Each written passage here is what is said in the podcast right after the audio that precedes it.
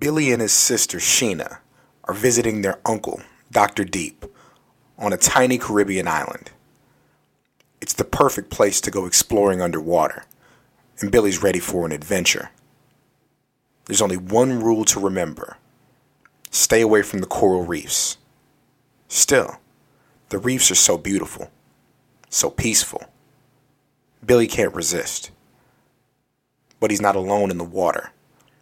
Something's lurking deep below the surface. Something dark and scaly. Something half human, half fish. Deep Trouble is this week's story on the Goose Down.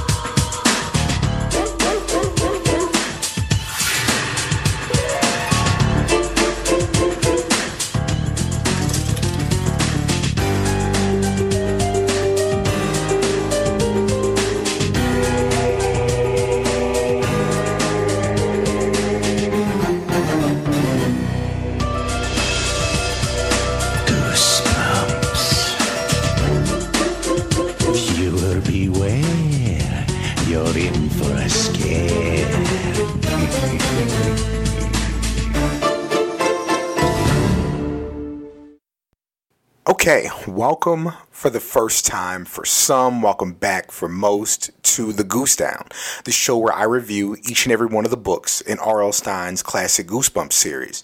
My name is Cameron Hawkins. I am the host of the South Congress Podcast, producer of the South Congress Podcast Network, regular contributor to the Pro Wrestling Torch in both um, audio and social media form. Um, yeah, this is kind of my pet project. You know, the South Congress podcast is where we cover, you know, current events, um, talk about guy stuff, you know, sports and relationships and entertainment, things like that. Um, I also produce a show called I Just Want to Tell Stories, hosted by Joe Anderson Jr. of the Mahogany Project, where we interview queer creators of color about their thought process, um, their upbringing, the different projects that they're working on. Um, I have a new show coming out, um, hosted by Travis Bryan and Rich Fann from the Pro Wrestling Torch, um, covering a new series about his Dark Materials on HBO. So, South Congress Podcast Network, wear a lot of hats. Um, this was kind of my pet project. I wanted to do something solo um, that I found a lot of interest in, something I had history in. So I figured I could talk about the Goosebumps series, um, something I came up on as an elementary school kid. You know, these books were starting to be written around 1992, so this is me at seven, first, second grade. Um, yeah, and so now I kind of review the books and try to connect them to ideas that I have today. And yeah, this book does not disappoint uh, because I have a unique history with marine life, I guess you could say. So, Deep Trouble is uh, a few different things. One, it's a play on the idea of being underwater, deep in the ocean. I'm also a play on the main character's name. His name is Billy Deep. Um, he refers to himself as, as William Deep at times, and we'll talk about that.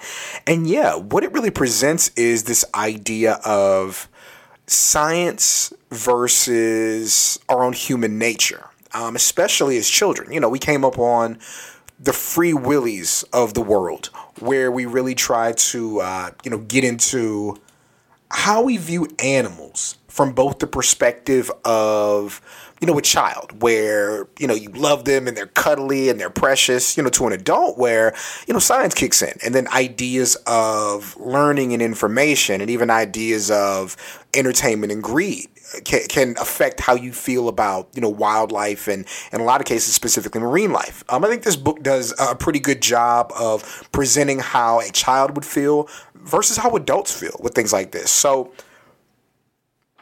let's kind of jump into it. Um, and I'll tell you kind of a personal story as we go. So, Billy Deep is our main character here. Um, Billy has some really cool, not delusions of grandeur, but he's a great study in the imagination of a kid. The story opens with him like like openly having this dream of being the world's like greatest deep sea diver and explorer. And um, you know he just has these fantasies of finding new life and being able to get down into the very depths of, of any ocean, coming out with new discoveries. Um, it was really great to see somebody who was almost never scared. Um, not a lot f- frightened him in this story. He did get himself into a few tough situations, but you know, just kind of an all-around outgoing kid. Um, you know, really enjoyed it. So, Billy and his sister Sheena are spending their summer vacation um, with their uncle. And at the beginning, I always do kind of the blurb, and so I want to make be clear: it's Doctor Deep, like D E E P, but they also refer to him as Doctor D in the story. And so, like, I'm imag- imagining reading this out loud to kids the story time, like my teachers used to do with Goosebumps books, and that's you know got to get confusing, even though there's real no difference. Um, so yeah, Billy goes snorkeling kind of off on his own. Um, they're with their uncle for the summer on the Caribbean island of Elandra, is what it's called. And he goes off snorkeling and is attacked by a sea monster. Um, not really something he ever makes out clear, but he does manage to get away from it. And he actually rubs up against what they call fire coral, um, you know, which kind of makes his skin really irritated, but only for a second, so he's fine. So he describes his uncle, Dr. Deep, as like what a stereotypical scientist would look like. Short guy, skinny guy, big glasses, brown hair, and balding. So he said, if you'd ever see Dr. Deep, um, you'd be like, oh, that guy must be a scientist. And he is, you know, a marine biologist to the point where he had to go stay with Billy's family once for Christmas vacation, and he was so irritated by being on land for that amount of time. Like, ideally, he wants to be out on a boat discovering things. He has an assistant with him named Alexander, and Alexander's job is to make the food. Alexander's terrible at cooking. Like, he tries to make spicy chicken salad sandwiches all the time, and the kids hate it. Um, and yeah, he's described as like big, muscular, blonde guy. It makes me think of uh, what's the guy's name? Not Johnny Bravo, but but Brock Samson is his name from uh, from Venture Bros. Um, you know, who is you know originally a riff on Race Bannon, I guess. But yeah, that, that's who I pictured when I was thinking about Alexander, described as like tall and muscular and blonde, and just doesn't seem to really be um, stereotypically who you consider to be a scientist. Like he's not like Doc Samson from Marvel. So Billy hears a conversation uh, between his uncle and some representatives from the Marina Zoo. And as they're talking, um, you know, he gets closer and closer, and they want to offer him a million dollars to find a mermaid. Um, apparently, fishermen have been telling everybody stories of mermaids that are around, and Doctor Deep is even like, "Yo, that I don't think there are any mermaids, but a million dollars, I'm gonna look." Because when he talks about their boat, um, there are repairs that the boat needs that they don't have the money to make. And so this will be a shot in the arm, you know, for their studies. Like they know he works out of a university in Ohio, but you know, with any science funding, it's always going to be finite. And so this is a way to kind of jumpstart that for him. So he at least entertains the idea of going out to look for mermaids. So you know, Billy's in his head. He's like, yo, there's no way there's a mermaid. Um, like these things, you know, can't be real. But if I find a mermaid, I'd be the first person to ever find one. And so I have to at least take the risk.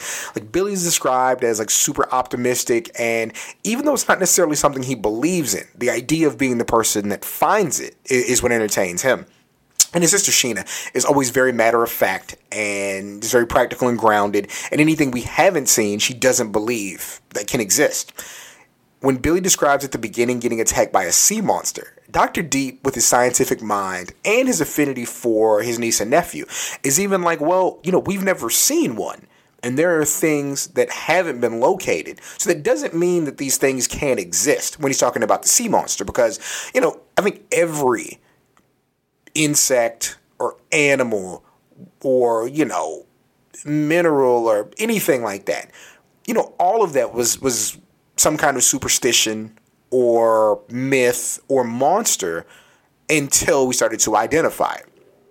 Um, so yeah, he at least entertains the idea. But with this mermaid thing, he's like, no, it can't be real. But if you're gonna pay me a million dollars to look for it, I'll do that. So when Billy overhears this, he actually stumbles into the room, which seems to always happen in R.L. Stine books. Like like kids stumble into the room or get caught, you know, listening to a conversation they shouldn't have. And Dr. D tells the um, two people from the zoo, he's like, yo, he's a mature kid for his age. He's not going to spill the beans on this. There's no reason to worry about it. And even if he did tell anybody, like, it's a mermaid. What's going to happen? So the next morning, Billy sneaks out and goes out at 6:30 a.m. to go look for the mermaid. He's out swimming near the reef again, and then a hammerhead shark pulls up on him. And this hammerhead shark is actually what's on the cover of the story. And it's described exactly like you think a shark would be. Um, not the hammerhead shark, but what happens. So all of a sudden, the hammerhead shark finds him. Then, as he tries to get back to the boat, it starts to circle him. As he tries to break for the reef, um, and hopefully he won't be followed into the reef, it gets closer and closer. So the shark actually like hits him from the side, and he thinks everything's over. And all of a sudden, the shark is attacked. What is the shark attacked by? A mermaid. Um, and so you know, Billy's trying to communicate with the mermaid. The mermaid doesn't talk like we talk. It seems to communicate through sonar and makes oohs and ahs. Um, but describe like any other mermaid. Um, you know, smaller, but uh, you know, top half uh, female human, bottom half fish. As he starts to try to make contact, a net comes over them, and it's Doctor D and he pulls them um to the deck of the ship and like they're trying to like Billy, yo, you caught a mermaid. But he's like, okay, but let us out. And they're so startled at the time, there's nothing they can do. So they manage to put the mermaid into a glass tank until the zoo crew will arrive um, to take her. And you know, Billy's like, "Yo, are you really gonna let this happen?" He's like, "Yo, Billy, it's science. Like, we need to know how things work in this world. Like that's the way we gain information. That's the way that we're safe. Like we have to do this. And Billy's like, okay, like I trust you, but I don't know. Like the mermaids saved my life. Like for me to alter the mermaid's life at this point, it seems wrong. Now, um, I'm from San Antonio, Texas, and when you're from San Antonio and you want to make a little money, you typically start working at three different places. One was West Telecommunications. The other was Six Flags Fiesta Texas, and the third was SeaWorld San Antonio. I worked at SeaWorld San Antonio. I worked for Shamu Vending. What is Shamu Vending? Um, I worked in the food stadium sales during all of the Shamu shows. And so like my, my building is right next to, you know, the largest show at SeaWorld. And I'd walk up and down the stands during the show selling, you know, lemonade and popcorn and hot dogs and all that kind of stuff. And yes, before you ask, um, I definitely drank my fair share of lemonade in the office, ate my fair share of hot dogs, ate my fair share of popcorn and cotton candy, and never once reported it back to the company. Statute of limitations is up. It's not going to affect my resume now. But boy, did we steal from that company. But anyway, you know, working at SeaWorld, you know, you're a 16 year old kid, you're running around, you're, you know, trying to flirt with girls all day and you know all kind of stuff like that. So you don't really get into the logistics of where you're working.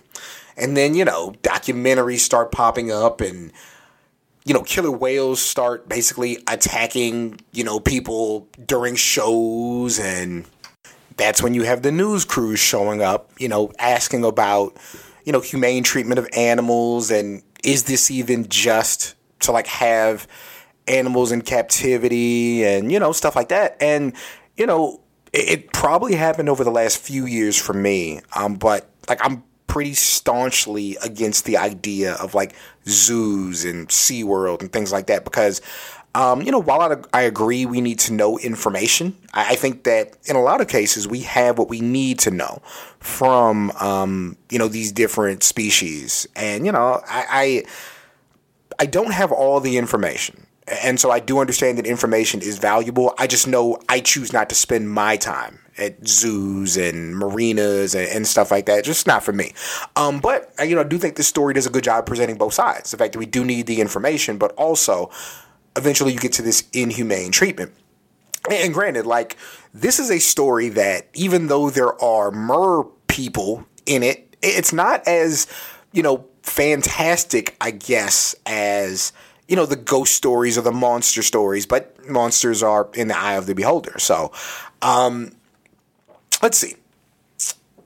We secure the mermaid in the in the large glass tank, and you know Billy it starts to communicate with her, and she seems to be fond of him because he's he's warm to her and they start to try to figure out like what to feed the mermaid and she's mimicking his movements and it's all really cute. To the point where um, he tries to give her cho- chocolate chip cookies one time and she's like they melt before they get in there. Like that doesn't look appetizing but then they throw some of alexander's cooking in there where once he decides that he's going to make squid but then add extra squid ink to make it have more color yeah so she really did like the squid because she lives underwater. She probably eats a lot of squid. Um, so when he wakes up from sleeping that night, he starts to have, well, he's having dreams of like mer people. And all of a sudden, he's awoken by the boat rocking. He goes up to the top deck and he sees that the mermaid's being kidnapped uh, by four men in, you know, black outfits with masks. And yo, he notices that his uncle's been knocked out. Uh, he's been hitting the head, and they're throwing Billy around, and he's yelling like Alexander, Alexander, getting him to come up. His sister shows up. There's nothing they can do against these four guys. Finally, Alexander shows up, and Billy's like, "Oh yeah, Alexander's gonna bust that ass, right?" He shows up, and it turns out he's with the thugs, and he's like, "Yo, like." What's going on? Like, why would you do this? He was like, man, if the zoo's offering a million dollars, how much do you think these guys are offering? Turns out he was getting $20 million for one mermaid. Now, I'm not saying it's okay, but I understand. Um, 20, $20 million is a lot of money um, for, you know, something that you at least may not consider to be the same as you. So I, I, I see what happened. Um, and I think it's it being a children's book um, and the children kind of having pure intentions, especially with the mermaid saving Billy's life. I think it does a good uh, presenting one side is good, the other is bad because, and even kind of a middle ground with Dr. D, who was like, yo, I, I you know, the money is great and that's going to help, but I'm also looking at this from a t- scientific standpoint. But yeah, Alexander, not so much. He was trying to get paid. So the thugs toss Sheena, Alexander, or I'm sorry, Sheena, Billy, and Dr. D into the tank that they had the uh, the mermaid in, they lock it and they throw them in the water. So they very specifically are trying to kill them here. So they're able to actually get one of the latches open on the tank while they still have air. And I guess they're fighting to get loose. It's about to be submerged all the way. The kidnappers and Alexander are taken off in another boat with the mermaid being pulled behind. So just as it looks like they're going to run out of air, a bunch of mer people show up and they actually pick the uh, they lift the tank back above the water. And so um, Dr. D, Billy, and Sheena are able to break the latches, and then the mer people um, actually help them towards the boat. They communicate through sonar. So as she's able to call out to them, they're able to find her. So they start to go towards the boat. Dr. D and the kids manage to get into another small boat. Um, they so they get into their dinghy and they're chasing the boat. They're following it. So as they're following it, they start to try to sneak on to the kidnappers' boat. Kidnappers find them, and then they throw a flare onto the dinghy and set fire to it. So they're actually able to put out the fire because the thugs aren't attacking them at this point. Meanwhile, the other mer people were able to get the mermaid free. Um, so one of the kidnappers, uh, they grab the kid. The other starts to swing at Dr. D, and they keep missing and missing. Um, so as they toss them back into their small boat, as Alexander's commanding them, and the kids put out that fire one of the men goes back into their boat and the mermaids, the mer people, start rocking their boat. And so Dr. D and the kids can escape. And so this is the larger boat, the kidnapper's boat, that they start rocking as they start to try to get into the smaller boat, but they're hanging on to the side. So you don't know what happens to them, like were they drowned, were they able to escape? You don't know. I think it's left ambiguous on purpose so that the mer people don't seem to be bad, like just like they were trying to defend themselves. Uh, but yeah, so Dr. D and the kids get away in the small boat. Um, but they don't see the mer people. They're nowhere to be found, right? So the next morning, the zoo reps show up with a million dollar check. Dr. D thanks them for the million dollar check, and Billy is like shocked. But then Dr. D says, but I can't accept it, and rips it in half. He's like, that's crazy. I don't know what these fishermen were talking about. They're all a bunch of super, superstitious drunks, no mer people. Um, and Dr. D says, yo, Sheena, Billy, we got to swear to never talk about this again. Like this was a, lot, a big ordeal. We see how people react to the mere idea of mer people, and so with what what transpired, with what we went through, and what they did for us, let's never bring it up again. It's a wrap.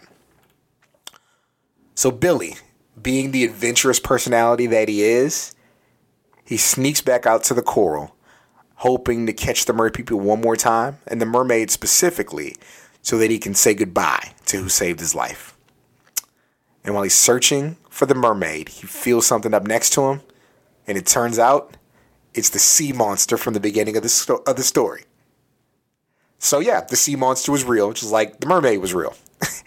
and the story closes with Billy wondering if people will believe what he's found now. So, like, even with this life and death experience, Billy is still Billy, still super adventurous, still hopes for you know fame and recognition for being so adventurous. So like a fun story. Um, I feel like I always get on this show and talk about things being tonally different, but you know this is almost pure adventure.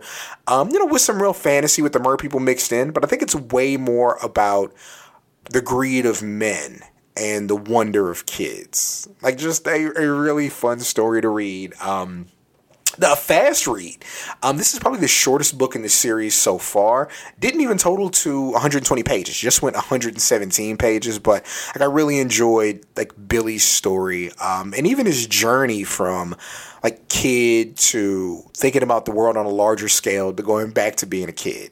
Um, and everybody's motivations were great. Dr. Deep as a scientist, Alexander as, you know, a grad student. And if anybody's been like in grad school, biggest thing you think about in grad school is one, going to class, two, the loans that you still have to pay back. So, you know, I, again, I got where he was coming from. Um, the zoo representatives, you know, having the wonder to believe that there were mer people, and then the criminals being criminals and trying to kill a family. So, all in all, I like how everybody played out, including Sheena, who was the matter of fact one out of everybody who was proven wrong eventually. Um, so, you never know if she settles back into her personality. But yeah, it, it was a real cool story. Really great characters. Um, and then the mermaid, you know, being around Billy's age, um, having the communication with him, like having fun with him and smiling, um, not wanting chocolate chip cookies because they get soggy, but enjoying the squid and um, yeah, it was just everything was described kind of in a way you could understand. Not, not, super complicated characters, very simple, but I think he did a good job of telling a story about, again, the wonder of children and the greed of men. Um, so, that was Deep Trouble. Next week's story is going to be The Scarecrow Walks at Midnight, fitting for, you know, our first October story as we get closer to Halloween. Uh, so, yeah this has been episode 19 of The Goose Down, Deep Trouble. My name is Cameron Hawkins, and thank you for joining me.